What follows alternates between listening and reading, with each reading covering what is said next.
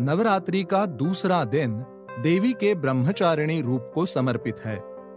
पर्वतराज की पुत्री पार्वती के रूप में जन्म लेने के उपरांत देवी ने वर्षों तक महादेव को अपने पति के रूप में वर्ण करने हेतु तप किया।